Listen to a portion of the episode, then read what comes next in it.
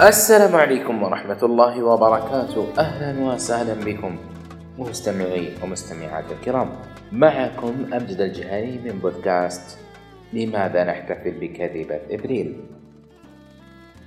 بحلول الأول من إبريل ربما يفكر البعض في إطلاق بعض الأكاذيب على أسرته وأصدقائه لأنه ببساطة اليوم الذي اعتاد فيه الناس خداع بعضهم البعض بمراحل يقول أندريا ليبيس المؤرخ بجامعة بريستول إن الناس تحتفل بهذا اليوم في بريطانيا منذ القرن التاسع عشر ولكن يسأل لماذا تحتفل الناس بكذبة إبريل؟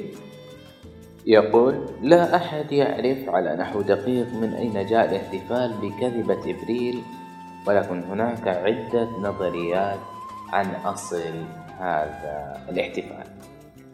يجادل البعض بأن بداية كذبة إبريل كانت مع الشاعر الإنجليزي جيفوري تشوسر في القرن الرابع عشر. ففي شعر تشوسر يخدع الثعلب الديك الذي كاد يؤكل. ورغم أن الشاعر لم يشر مباشرة إلى الأول من إبريل إلا أن القصيدة تقول بعد 32 يوم من بداية مارس والتي ترجمها الناس إلى الأول من إبريل. ومن يرفض هذه النظرية يرى أن الشاعر استخدم كلمات مربكة ليمازح الناس بقصيدته. وفريق آخر يرى أن تقليد كذب إبريل بدأ مع التقويم قديما في أيام الرومان الذي كانوا يحتفلون ببداية العام أو الفصل عندما تنقلب الأمور رأسا على عقب. ولأن الأجواء تتغير في الربيع اعتقد الناس أن كذبة إبريل جاءت من هنا. وهناك نظرية أخرى لها علاقة بالتقويم واحتفال الناس بالعام الجديد في بداية يناير بدلا من نهاية مارس.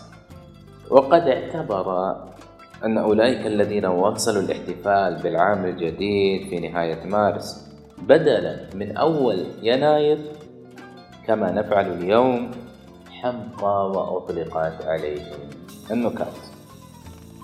وفي مكان آخر من العالم بالتحديد في أوروبا يقول أندريا إن أول تسجيل رصد للاحتفال بكذبة إبريل كان في فرنسا وهولندا في القرن السادس عشر.